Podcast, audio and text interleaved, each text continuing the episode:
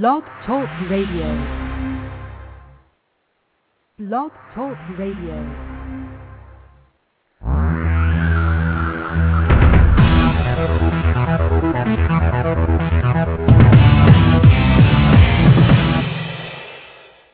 Live from Los Angeles, the Win Without Competing show with Doctor Arlene Barrow, career coach one and author of Win Without Competing. Now, here's Doctor Arlene. Thank you, Virgil. Welcome to my show. In tough economic times, it is especially important to implement my Right Fit method, which will enable you to win without competing in your career and in your life. Before I introduce today's guest, I want to tell you about a great book I recently read, The Inn and Us, by Anne Edwards and Stephen Citron. Celebrity biographer Anne Edwards was a guest on my show on April first, and her husband, Stephen Citron, who is an authority on musicals, will be my guest on May twenty-seventh. They are a fascinating couple.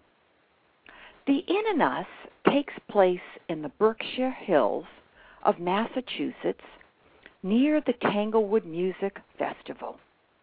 Straight from Manhattan, Stephen buys a huge farmhouse built in eighteen forty-seven, which he turns into a country inn with a Parisian menu.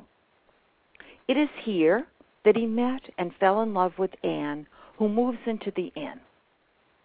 Ezra's, which will make you laugh out loud. One guest brought an axe to the inn, yes, I said axe, and left it on his pillow when he departed. And of course, Stephen, who is an ex- who has extremely high standards, would only serve marron glacé, which is cooked chestnuts with a sauce, with vanilla ice cream only. He told a guest who requested chocolate ice cream he would get sick if he ate the marron glacé with chocolate ice cream. I checked with Stephen. Apparently, this is not necessarily the case, but Stephen said it wouldn't taste good. The guest, after hearing he could not get his chocolate ice cream, promptly walked out. And then there's Norman Mailer and Leonard Bernstein. Let me know your thoughts about The Inn and Us after you read it. Stephen has mastered the Right Fit method without even knowing it. Now, listen to learn about my Right Fit method from today's interview. My guest is Jan F. Constantine, General Counsel for the Authors Guild, who won a one hundred twenty-five million dollars settlement in Authors Guild et al. Versus Google, Incorporated. Miz Constantine, a distinguished intellectual property law attorney, led the class action suit against Google to a landmark decision to protect authors whose works are available on the Internet. Throughout her career, Jan has established legal precedents as Senior Vice President at News Corp, Deputy General Counsel for Macmillan, and Assistant Attorney of New York City's Eastern District. When she is not performing as a lawyer, Jan performs cabaret at various venues in New York City and serves on several not-for-profit boards. As an author and member of the Authors Guild, it gives me great pleasure, Jan, to welcome you to Win Without Competing.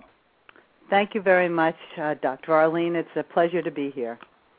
I am truly fascinated that you are a lawyer during the day and a cabaret singer at night. Take us back to your childhood and tell us about the roots of this duality.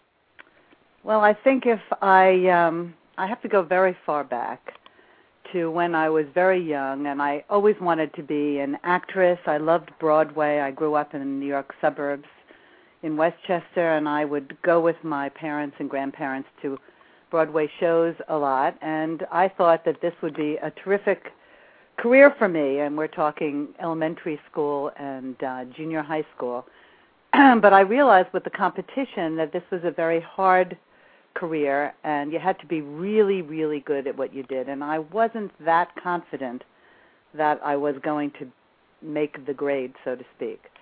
So I ended up uh, going to college and going to law school by default, and realized that being a lawyer was the next best thing to being an actress, a litigator, because you could go and you could perform before a judge and a jury, and you actually got paid. You didn't have to audition. Okay. So it seemed like a logical step for me, and um, I, I don't look back. But there was a point in time when I said, look, I don't have all that many more years left, and I really should follow my heart. And so I started um, singing, uh, took a class in cabaret performance, and became a cabaret singer also. So you, if you set your mind to it, you can do everything. You can reinvent yourself at any point in time. Let's step back to uh, your college years. You're a graduate of Smith College. Why did you select Smith?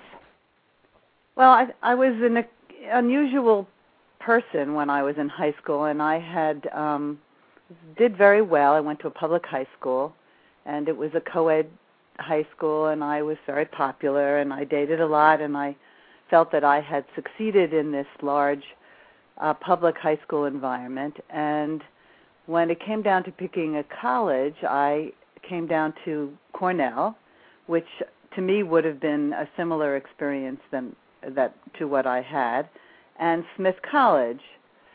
And that would have been about as foreign an experience as anything that I could have even imagined. So I thought I would challenge myself and um, pick the least likely place that I uh, would be comfortable in. And well, can we, can we, uh, I knew it was a good school, and I knew I'd get yeah. a good education, but in terms of social life and other experiences, I thought, well, this would be a real um, eye-awakener and challenge. So I chose Smith. Can we step back? I like the sentence that you said about feeling not comfortable. You know, most people select things based on their comfort level. I think it's very interesting that you selected Smith because you thought it would shake up your comfort level. Can we explore that a bit further?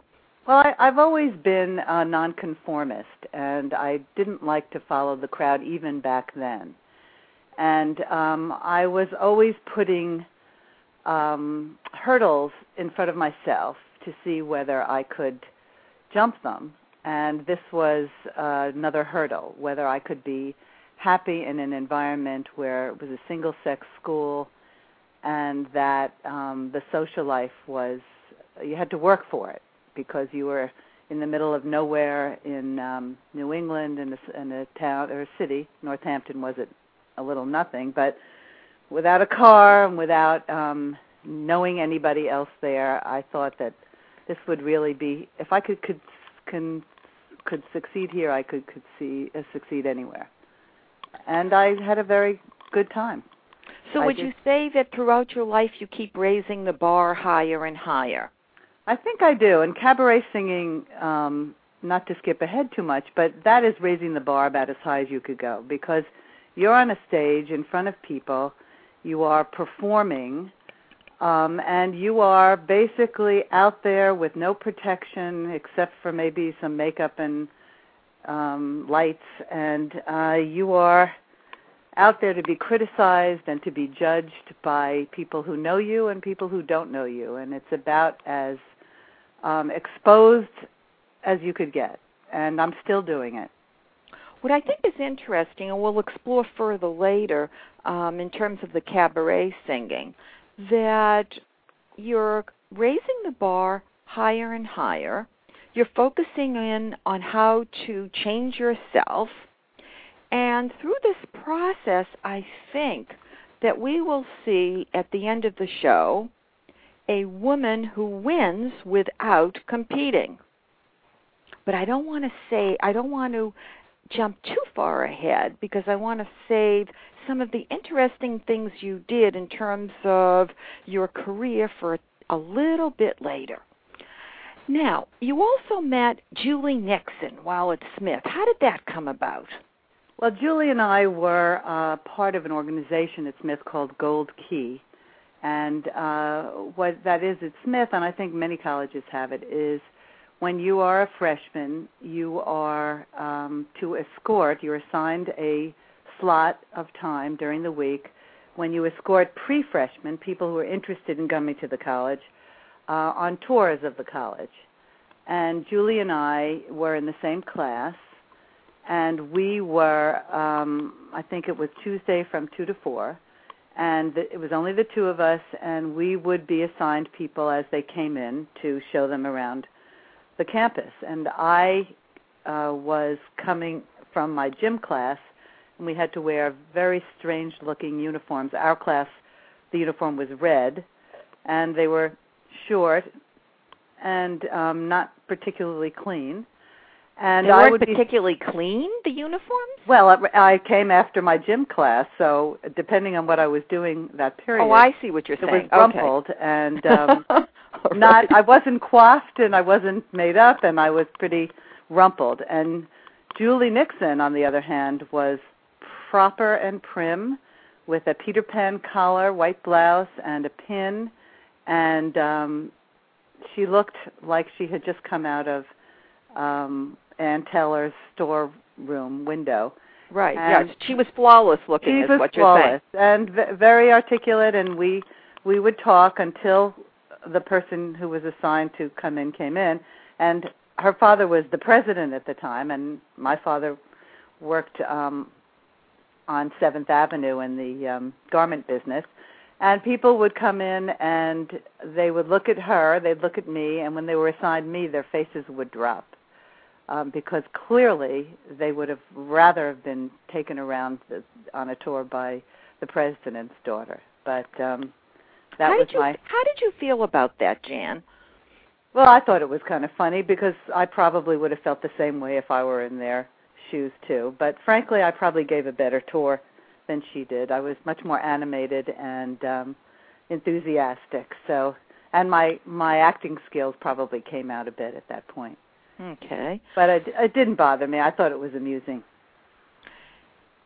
At what point did you decide to uh, apply for and go to law school?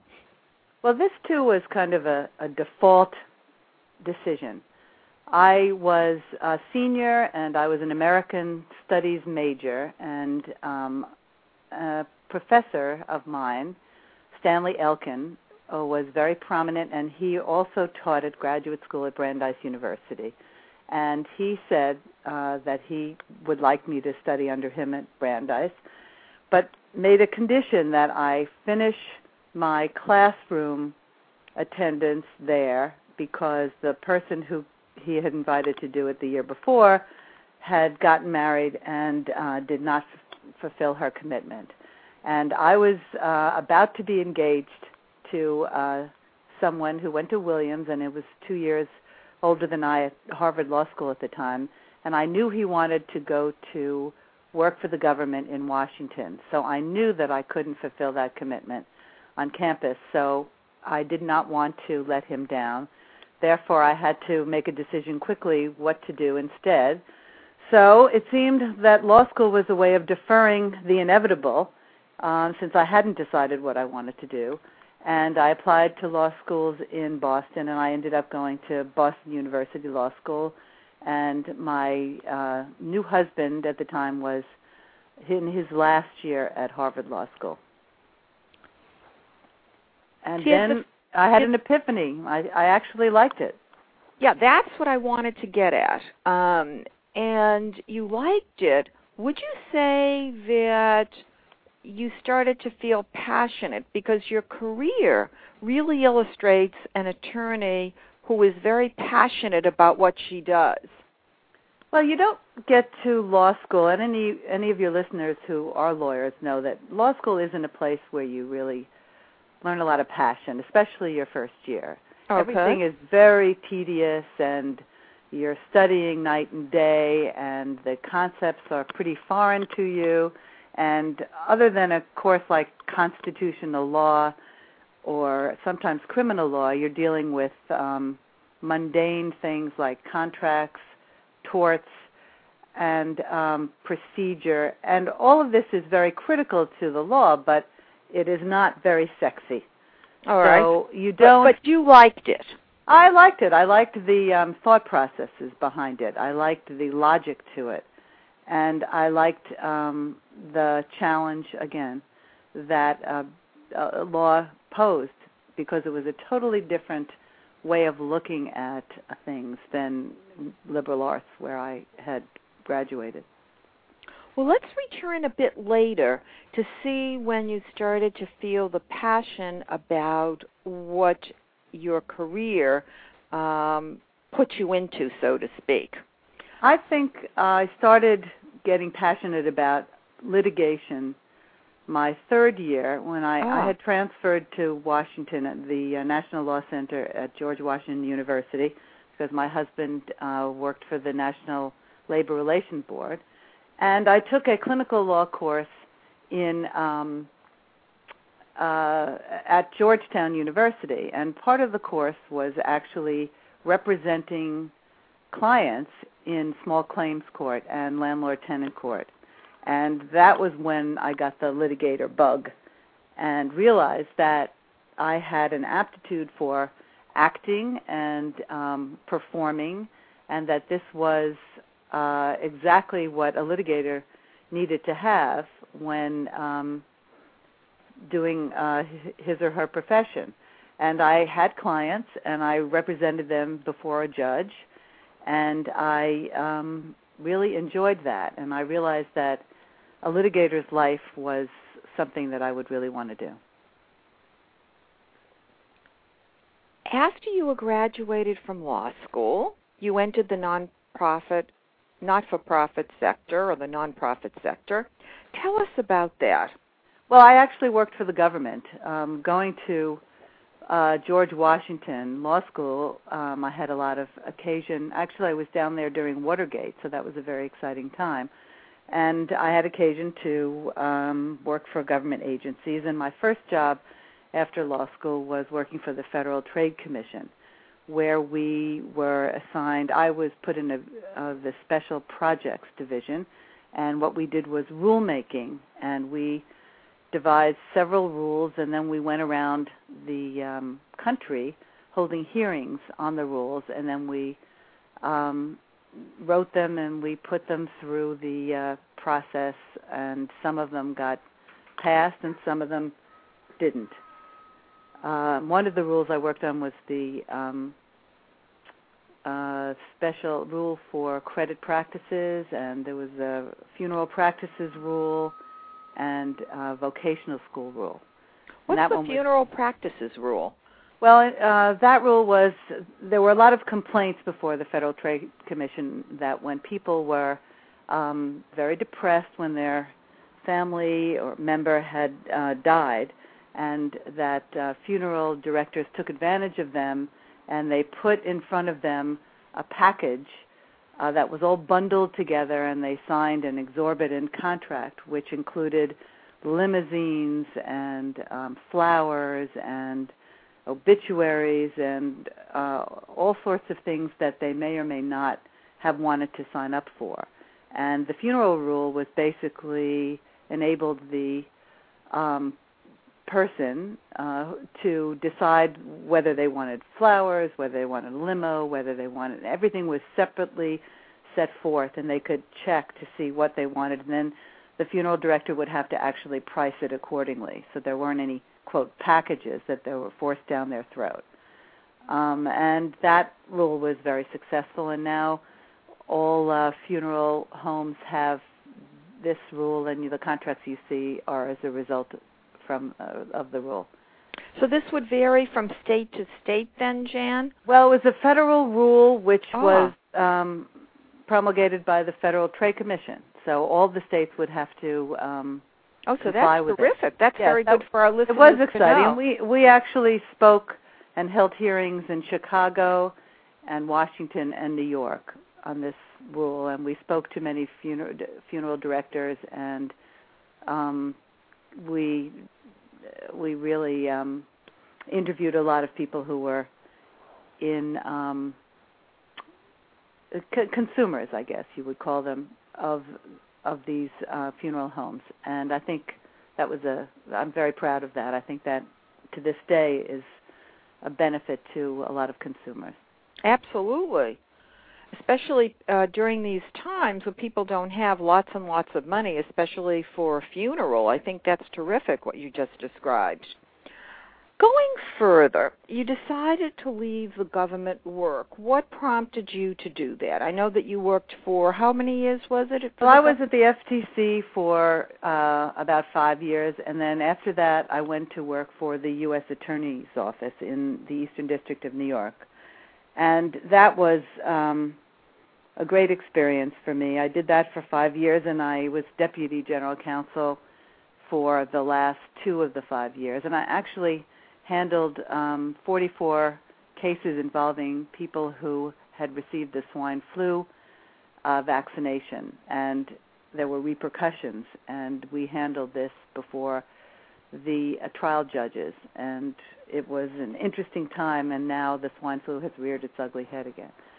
What um, would you say that you learned from that early experience? Well, I learned that I really loved litigation, because when you're an assistant U S attorney, it's like throwing you into the water and you can't swim. You have to do everything. You don't have the luxury of a huge support staff that you do at a law firm. So you have to do your own Xeroxing. You have to put your papers together. You have to serve the papers yourself. You have to argue all the cases yourself. You have to do all the research yourself.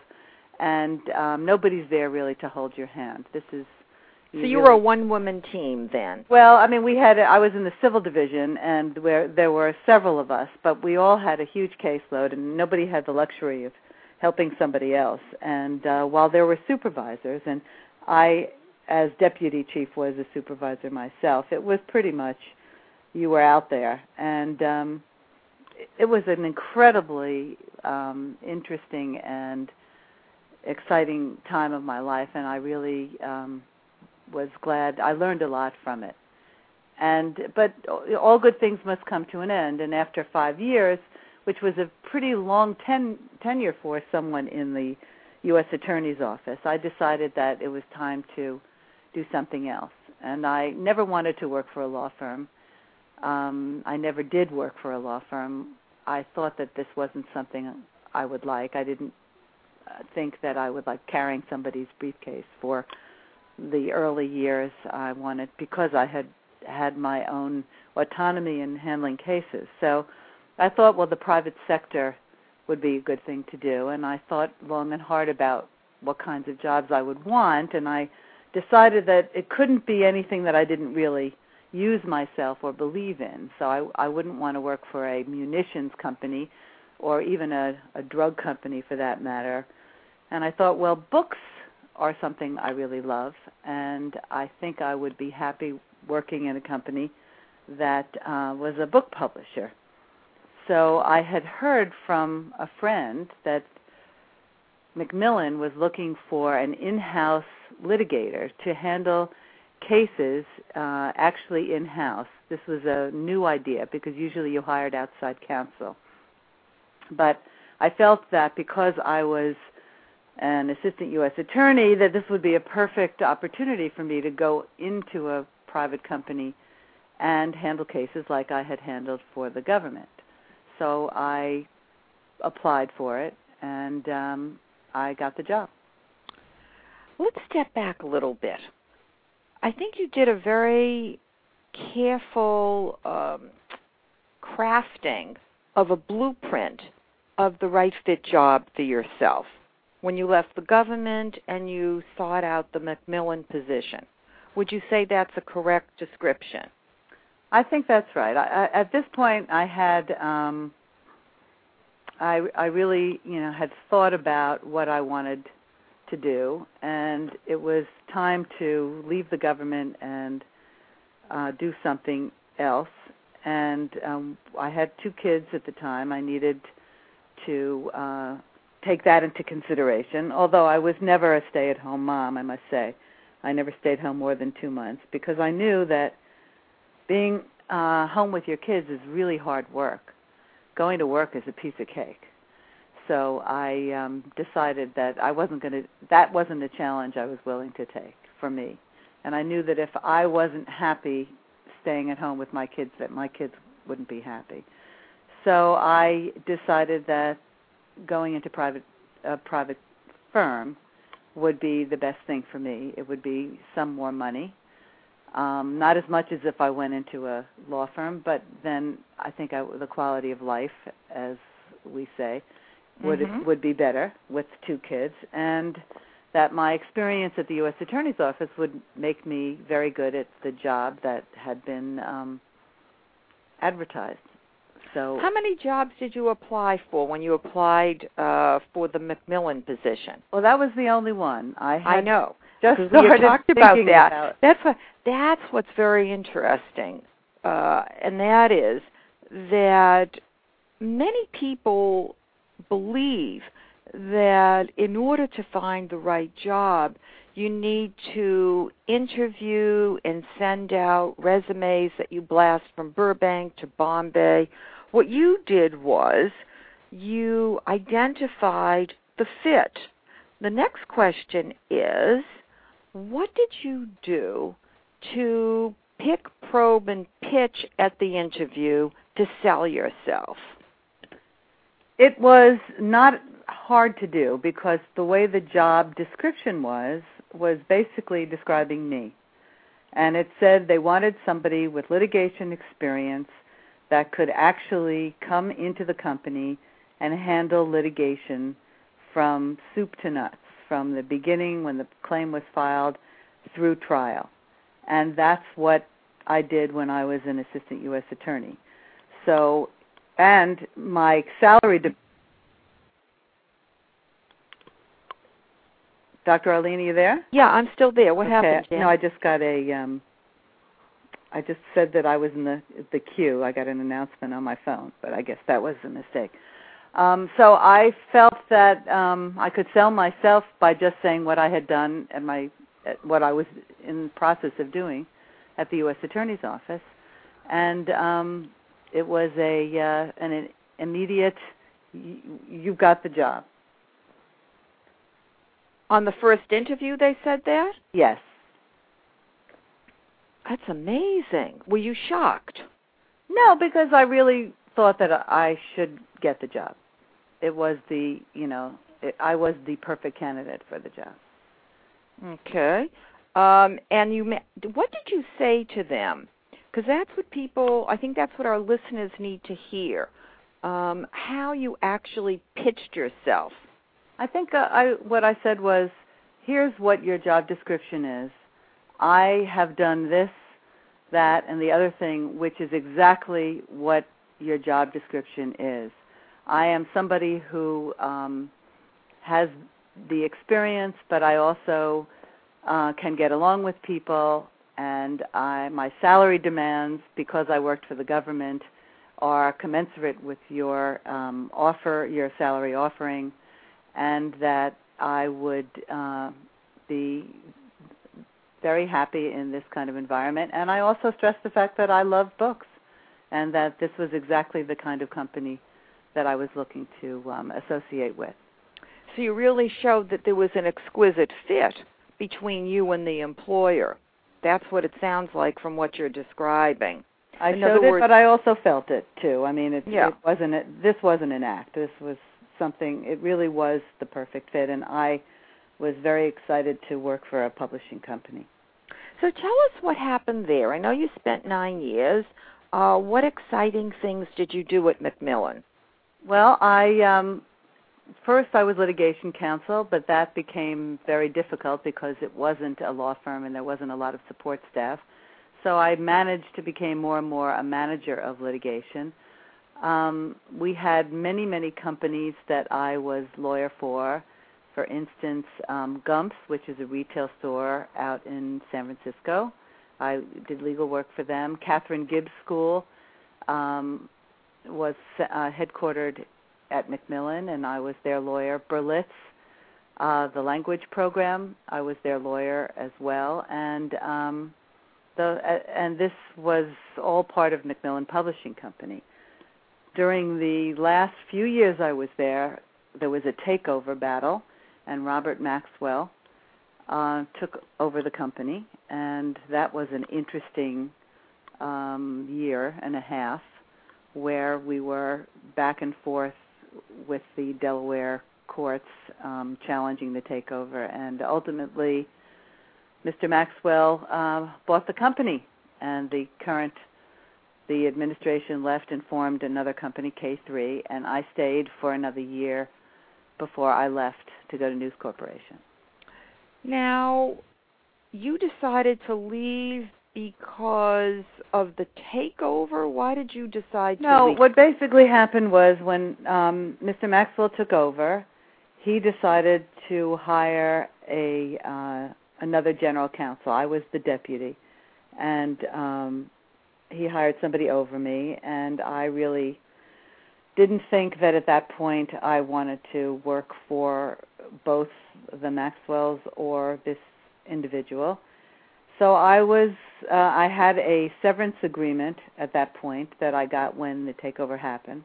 So I was entitled to leave with a year's pay.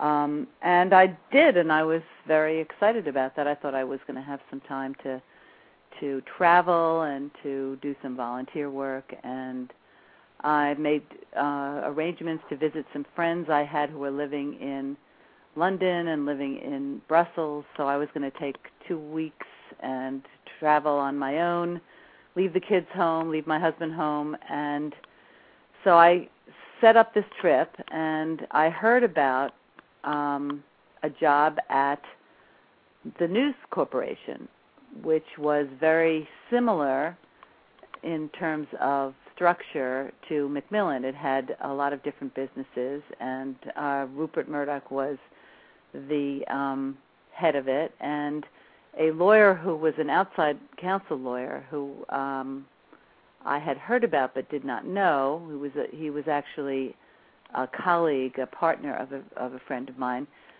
I heard he was going in-house as general counsel, so I thought, well, this would be interesting. Why don't I just apply for this? So I did. I sent my resume to that person, and I said I was a friend of his partner, and I interviewed with him, and then I came back and interviewed with some business people, and they offered me the job, and they said, "When? How soon can you start?"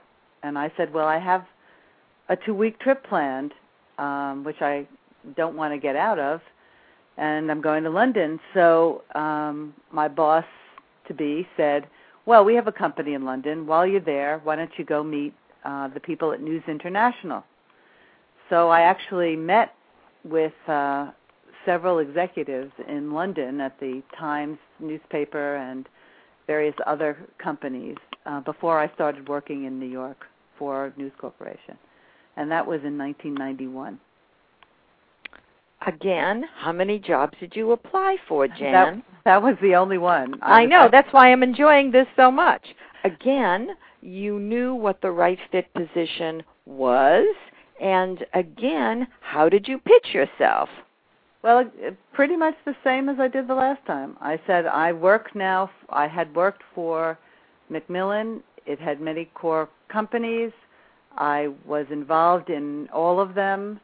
I was uh, labor counsel there, so I had an employment law background. I also did publishing, so I had an intellectual property background.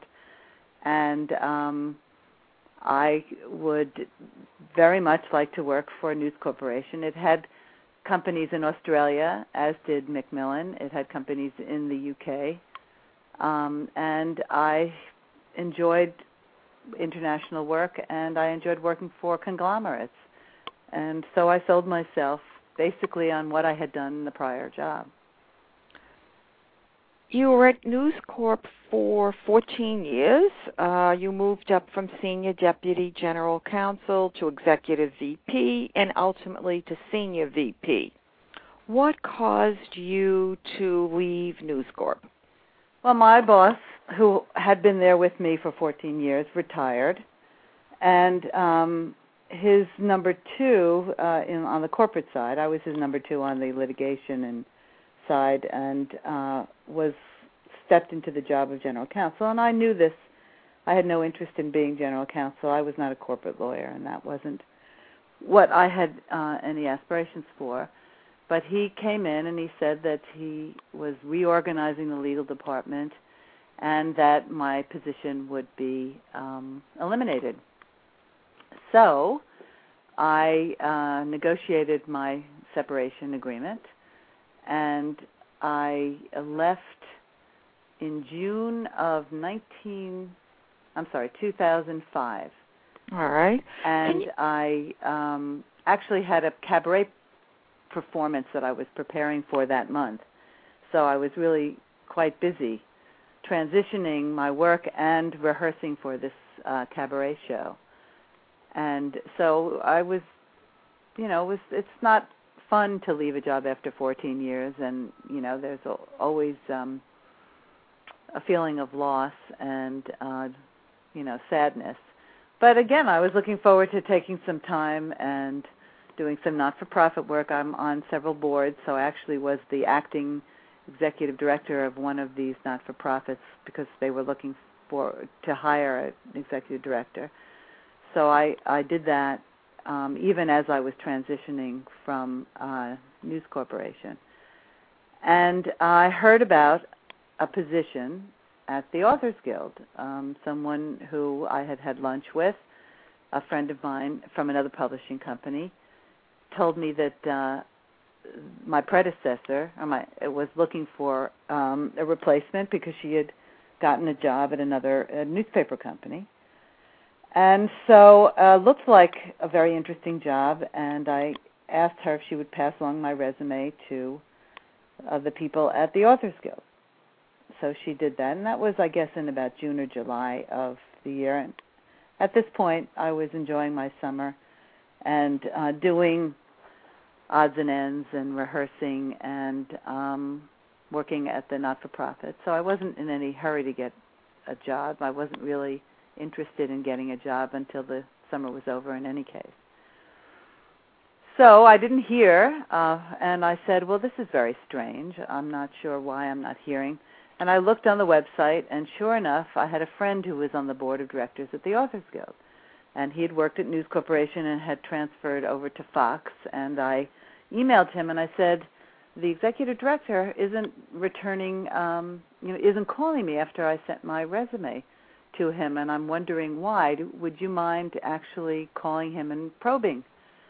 So he got right back to me via email, and he said that uh, he spoke to the executive director, his friend, and um, he anticipated that I would get a call. And about two minutes later, I got the call, and I made an appointment to go in, and I said, I'm not interested in a full-time job at this point. I'm interested in a part-time job, but I have so much experience that I think I could do part-time what anyone you hired full-time could do. And this seems like a very interesting job, and I would like to um, throw my hat in the ring and apply for the position. So I got a call back the next day, and the executive director said, how about two days a week? And I said, that's great. And I was um, going to a conference in London. I was organizing it, and um, I had already committed to that before I left News Corporation. So I went there in September, and I got a phone call when I was there from the executive director saying, we filed a lawsuit against Google. It's a class action. You'll be working on it when you get to the office. So I started October second, two thousand five, and the lawsuit was class action lawsuit was one week old, and I've been working on it ever since. Well, that's your baby. That's my baby. Before we talk about uh, the, the lawsuit, again, how many jobs did you apply for, Jan? Just that one. I know. You did it again. I mean, three in a row here. It's amazing. I mean, I don't know how, you know, whether you're aware, this is a rare uh, event that three jobs in a row, you applied to one, and you got the each one each time. And I believe that you're doing a stellar job, not just of pitching, but also of managing the process. So that, for example, at the Authors Guild, rather than calling directly, you had a friend call on your behalf, which was obviously very helpful to you, given that the executive director called you right away. That's true. And I think I was probably, if you looked at my resume, he probably thought, well, she certainly is overqualified to take this job. There's no way we could give her the same salary that she got at News Corporation, and, you know, she's very senior, and, you know, this, this job is a small not-for-profit. But that's exactly what I was looking for.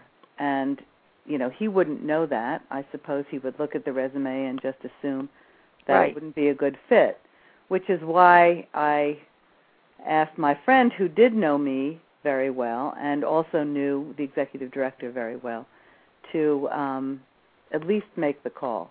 I wasn't anxious to actually start working anyway. I wasn't wasn't like I was uh, looking to get a job at that point. So I did have the luxury of um, you know, not needing to work. My severance was uh, still intact, and I had uh, was kind of enjoying my freedom, I hate to say. Well, that's um, all right.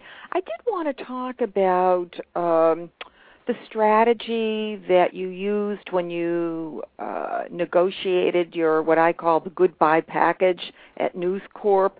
Can you give our listeners some suggestions, tips, advice about this? With, in other words, you don't need to obviously divulge um, amounts of money, but I think that quite often people don't realize what they can negotiate. So that would be extremely helpful if you could share that. Well, remember, I'm a lawyer, and I'm an employment lawyer, among other things, and I was on the side of the company every time they negotiated a separation agreement with one of their employees who they terminated. So I had the advantage of really knowing what everybody else got prior to right. myself.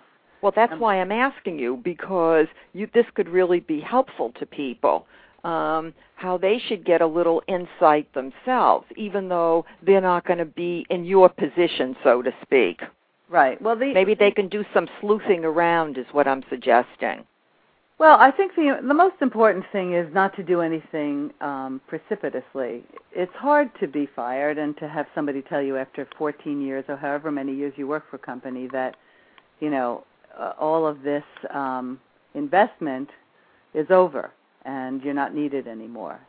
It's like, you know, uh, the old shoe, tossing it away. So well, it's like a, it's like a divorce, I expect. It is. And so obviously you're in a, you know, anybody, the, the most hardened lawyer, is in an emotional state that really requires um, a little step back and, and um, distance. So that that's very important to know. And um, at my position, you know, having all of the insight into what everyone else got w- was helpful. Also, I was the one who advised all the people when they were terminating the employees. So I know how it should be done and how it should not be done. And it wasn't really done that well to me, which was interesting. Um, so I took advantage of some of the mistakes that were made to me uh, in terms of things that were said and um, things that weren't said, which um, were, were helpful. And um, I, the, what, what they all want to do, the employers, they're not malicious. It's usually f- they do this for a reason, especially in this day and age when, you know, there's belt tightening. You know, it's not personal, and I don't think that mine was personal either.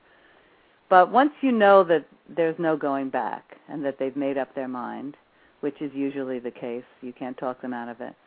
Um, then you have to look out for yourself and do the best you can. Now, a lot of times you can't do much with the money. It is what it is. They have severance policies, and they stick to those policies. But there are things you can do with respect to continuation of medical benefits, um, outplacement opportunities, which do cost them money and would cost you money, um, to uh, continue allowing you to uh, have have access to computers, to office space, to secretarial assistance, um, and uh, extended salary continuation so that you can get your medical benefits uh, over time.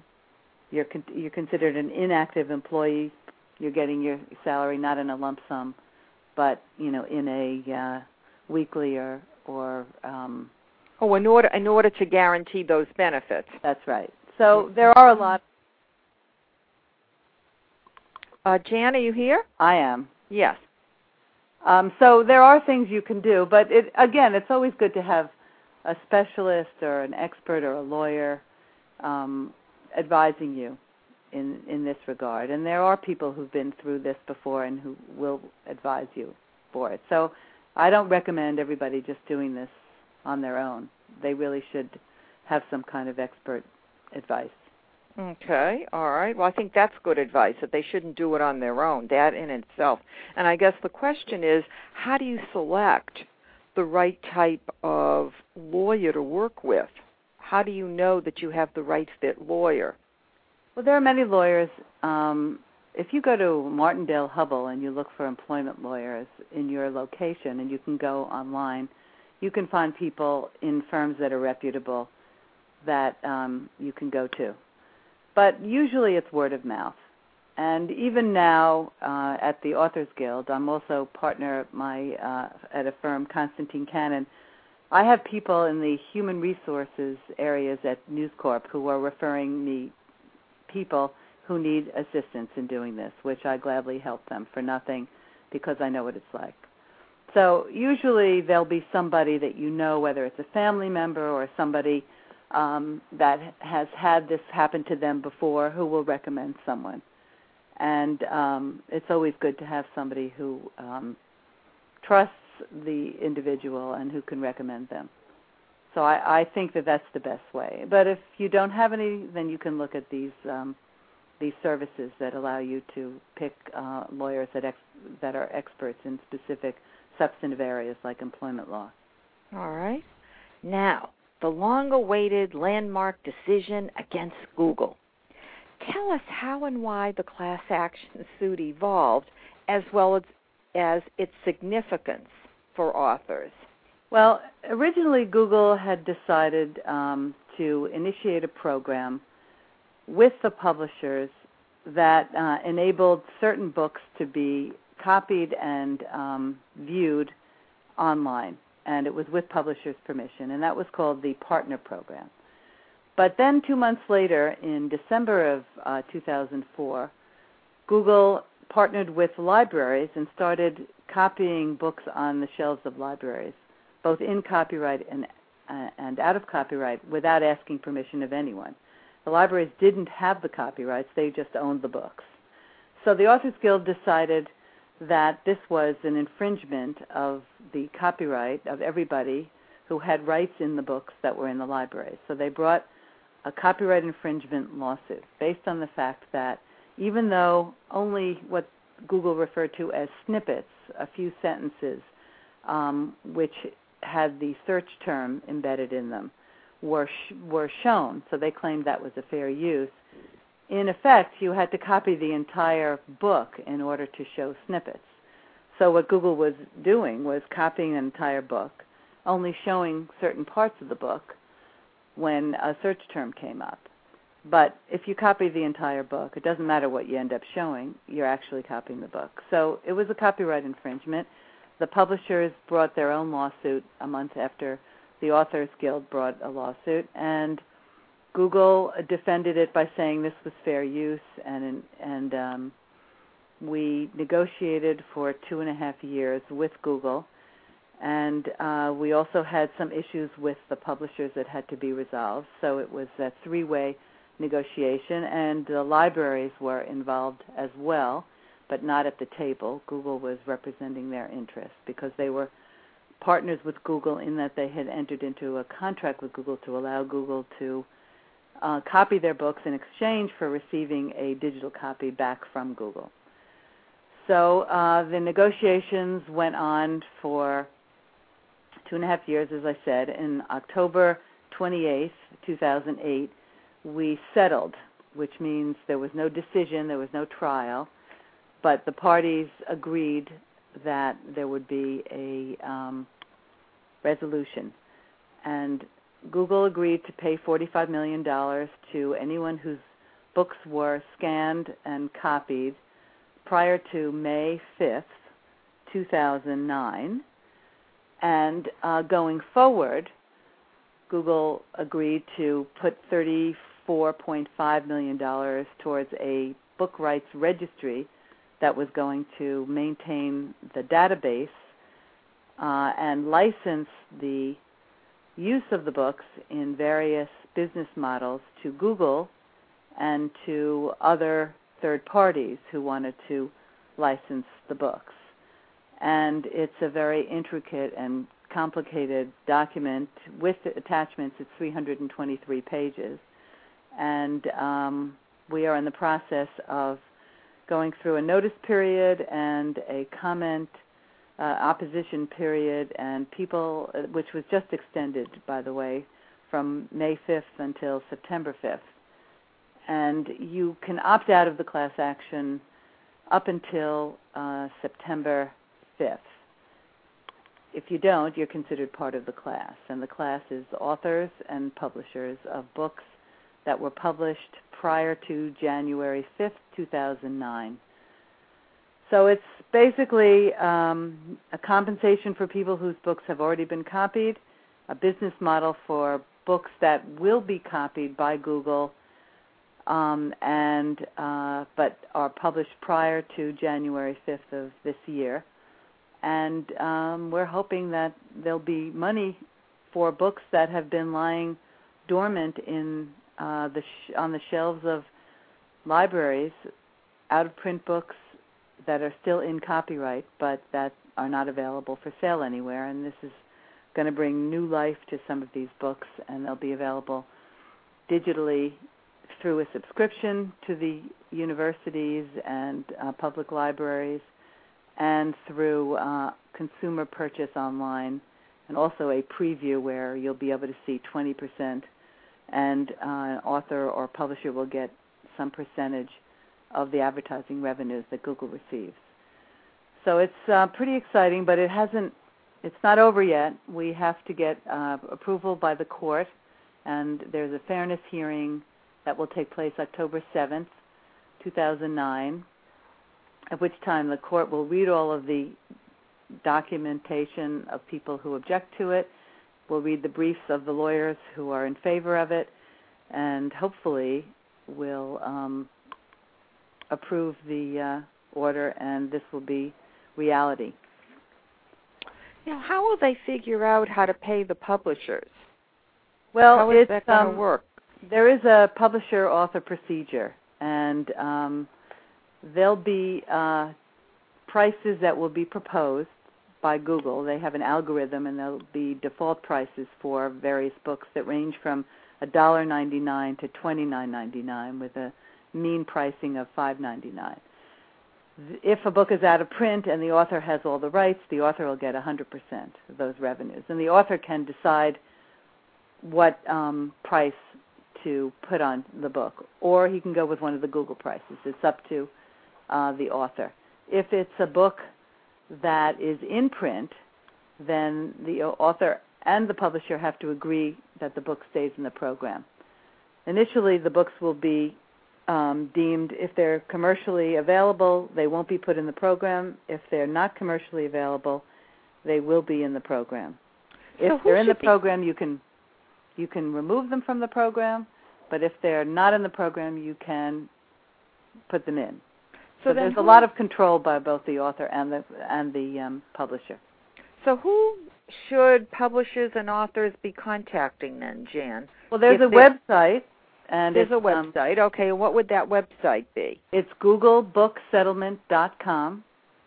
google book settlement dot com. And the website is for everyone, whether you want to be in or not, whether it's in print or out of print, to claim your books. Google will, once you put your name in as author or the name of the book, then the, all the books that that author has written or a name uh, similar to that author has written will come up. And then the author will check the books that they claim are theirs. Right. And then the registry, when it's up and running, which won't be until after approval, will be able to see who owns what book, and all the metadata will be available for people who want to uh, license that book. And the author will have the choice of excluding the book from display uses, or including them in the program, or removing the book from the program altogether, or um, removing them from parts of the program and keeping them in the other parts of the program. And the revenues are split in formulas as set forth in the agreement, or as the contract states if it's an in-print book. So that... Uh, and it, it also depends on the age of the book. Okay. So older well, books, books, the author gets more money for the right. digital use, and the newer books, it's fifty-fifty split. All right. So now, um, does a publisher have to do something in terms of contacting the Authors Guild at all? No. What happens is the publisher will take all of its list of books, and there's a process that they can download it as part of an Excel sheet, and they'll claim what books are in print and what books are theirs. But the author will also do that, because a book could go out of print, so you want to know who the author is once a book goes out of print. So both the author and the publisher are considered rights holders for books that are in print. And books that are out of print but still in copyright could also be owned still by both author and publisher, or the author could have rights reverted back, and they could own one hundred percent of the book. So there are a lot of permutations uh, that could be uh, resolved by the registry. If there are disputes, the registry can um, initiate arbitration, and the registry will have the final word. And no money will be given out until it's resolved, all the disputes are resolved. So this is going to be a long process then. Yes, it will. What is the significance of this legal precedent on copyright for other professions, would you say? Well, this is a a very um, new and, um, I guess, untried way of dealing with it. It is setting up a registry to deal with the actual maintenance of the data, and to actually deal with licenses and be the liaison between Google and other third parties and the rights holder. And it involves foreign uh, authors and foreign publishers, because although it's only U S based and the uses are only in the United States, the books that were in libraries and the books that are going to be copied are by foreign authors and published by foreign publishers. So it's basically a worldwide program that may be the model for other programs in the future in other places. And uh, it's deemed to be a very um, new and different approach to copyright law and registra- and, and um, administration of copyrights. It's, no, it's not a legislative solution, and it's, right. and it's not a uh, a treaty. It is a class action lawsuit, and uh, it enables people who do not come forward, um, who uh, are authors of books that are in the database that are out of print. Um, it enables Google to utilize these in as part of the program. If they don't opt out of the class action, they're deemed to be part of the class, and therefore uh, Google can utilize books without their authorization. And you can't do, in copyright, you have to get permission to do anything before you can use any books. But this uh, is a twist to that right. copyright law. So you're advising then all authors to register on uh, Google Book Settlement dot com. Is that correct, Jan? Yes. We feel that the ten million dollars that Google has put into a notice program, telling everyone in the world, putting it in magazines, sending out um, both letters and emails, um, that we feel that there'll be a lot of people that will be registering and that there won't be a lot of books out there where nobody comes forward and says, this isn't my book. So we're we're encouraging everyone who is an author to go to the website and register and say um, which books belong to that author, so that we can contact them and um, get their permission to license the books in ways to other than Google uh, and monetize some of uh, the, the works that haven't been um, in print for many, many years. So the uh, so the Authors Guild then will contact those that are registered. Is that correct? Am I understanding that? Well, the Authors Guild is, is a representative plaintiff. It's really right. the registry, which will be run half by authors and half by publishers. And that organization will be the one that will be doing the contacting. But in the meantime, the claims administrator is acting as uh, in the place of the registry until the registry is up and running. So when will the registry be up and running? Well, it can't uh, until the court has approved the settlement. Okay. So we are, um, you know, waiting with bated breath to organize with the publishers a uh, corporate structure. It's going to be a not-for-profit organization. It's going to be based in New York. It will have um, a board of directors that are jointly run by the authors and the publishers.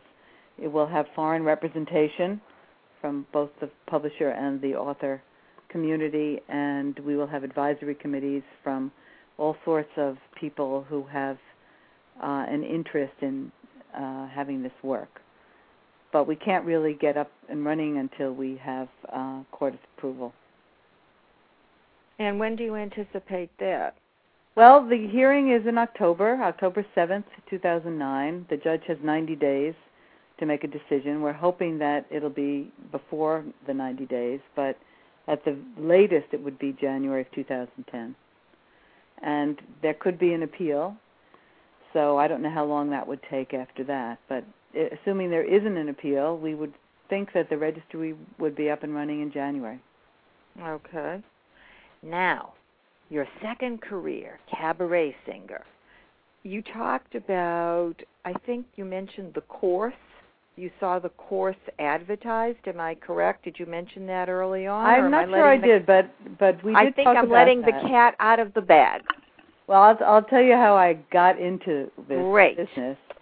Um, about four or five years ago, I had two children in college, and my youngest was a sophomore in high school, and she decided she wanted to go to Tasmania, Australia, to um, be a foreign exchange student. So I had all of my kids out of the house, and my husband was working on a very big class action antitrust case. And so I was uh, had some time on my hands, not a lot, but I had seen an article in the newspaper about a cabaret performance workshop that was run for people who were not professionals but who liked to sing, and the object of it was for two months you went to a class once a week, three hours, um, one day a week, and then you would graduate by performing at a cabaret venue in New York City, uh, and then you could take other classes which were intermediate and advanced and continue Uh, to do this. And so I thought, well, th- wouldn't this be fun? I've sung in choruses and choirs my whole life, but I've never actually sung solo. So I took a class, and uh, I did my first gig, and I really enjoyed it.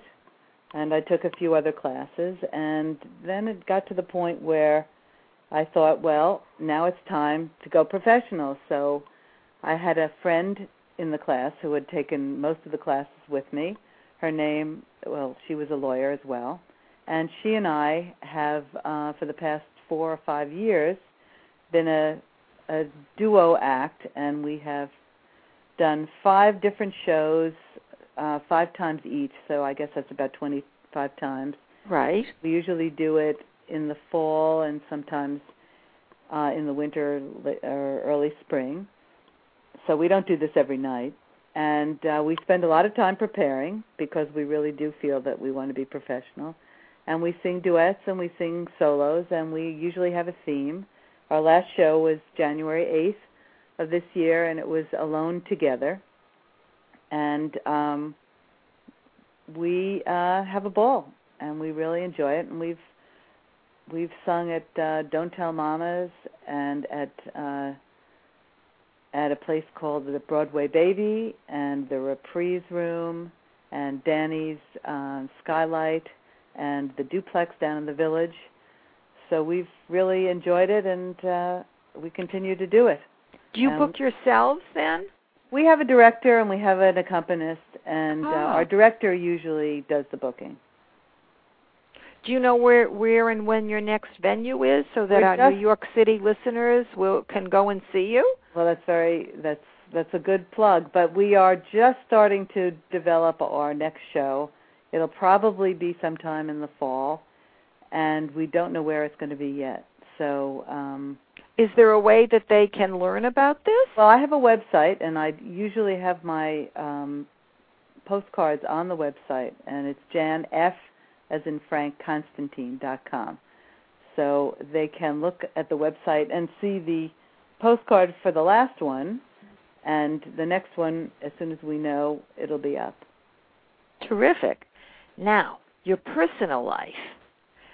You're married to uh, attorney Lloyd Constantine. That's right. And I know that this is your second marriage. Can you tell us how all of this came about? Well, Lloyd and I have known each other since I was eighteen and he was nineteen. And he went to Williams with my first husband. And uh, we were friends for many years. And my first husband and I uh, separated when we were in Washington. He was in worked for the government, and I had just graduated law school and started working for the Federal Trade Commission. And uh, a year after we separated, Lloyd came down from New York. He worked in New York and said that he gave us a year to get back together, and we hadn't gotten back together, but he had always loved me, and that um, we should get together, and we did. That was about thirty-five years ago, and we've been together ever since. We got married in um, nineteen seventy-five, I guess it was, and I had three children with him. And my children are Isaac, Sarah, and Elizabeth. And my youngest, Elizabeth, is graduating University of Wisconsin on the seventeenth of May. Do you have any lawyers? No, I don't. And uh, I think because we're both lawyers, they uh, shied away from being lawyers. And uh, don't blame them a bit. I have a novelist, a writer. I have a, a psychologist. She's going to graduate school at C U N Y in clinical psychology, and my youngest wants to go into television. Ah. So, um, no, they're they, about as far away as being lawyers as uh, they could get. But I'm proud of all of them. Wonderful. Jan, what advice do you have for people who have not found their passion, who are trying to figure out what their next career step should be? I mean, you have found your passion. In fact, you have two passions.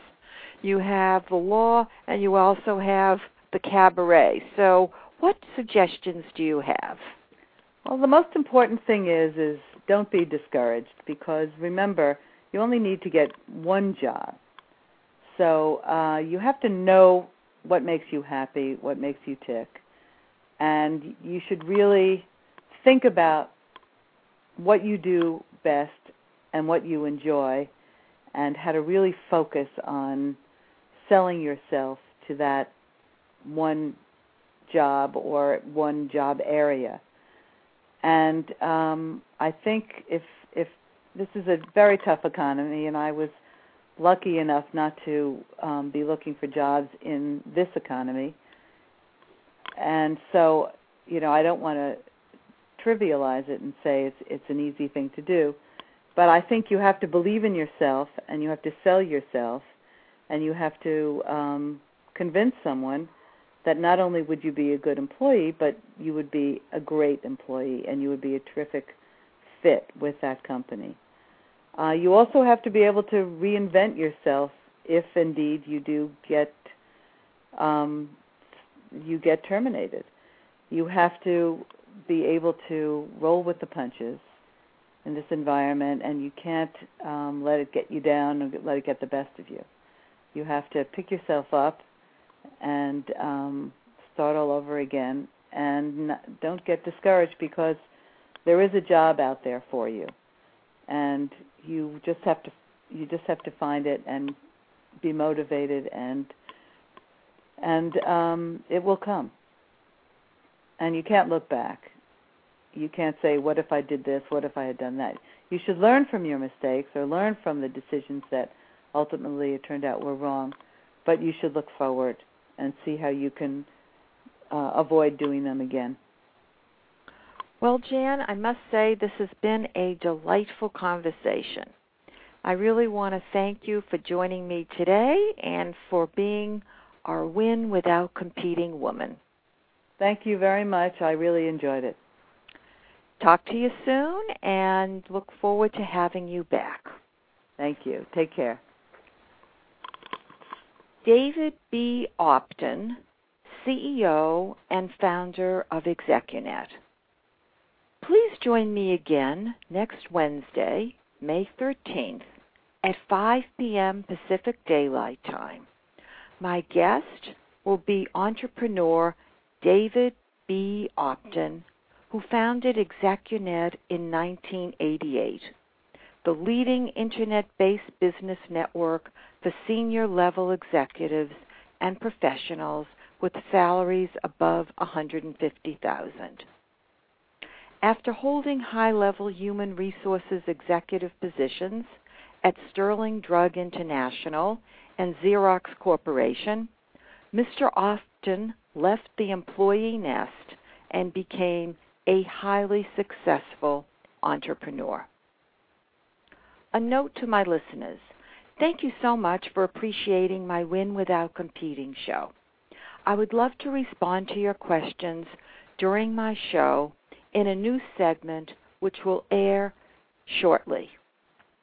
Please email me at therightfitmethod at winwithoutcompeting dot com, or message me via Blog Talk Radio your career and or personal questions for which my Right Fit Method will have a response. Do let me know whether you would like your name mentioned on air. If your question is presented, we will email you prior to the show. Can't wait to answer your questions. To learn more about my Right Fit Method and how to win without competing, visit win without competing dot com and d r barrow dot com. That's D R B A R R O dot com. Email me at drbarrow at winwithoutcompeting dot com or call three one zero, four four one, five three zero five. Goodbye for now. This is Doctor Arlene, author, Win Without Competing, Career Success the Right Fit Way, Career Coach One, and founder and C E O, Barrow Global Search, Incorporated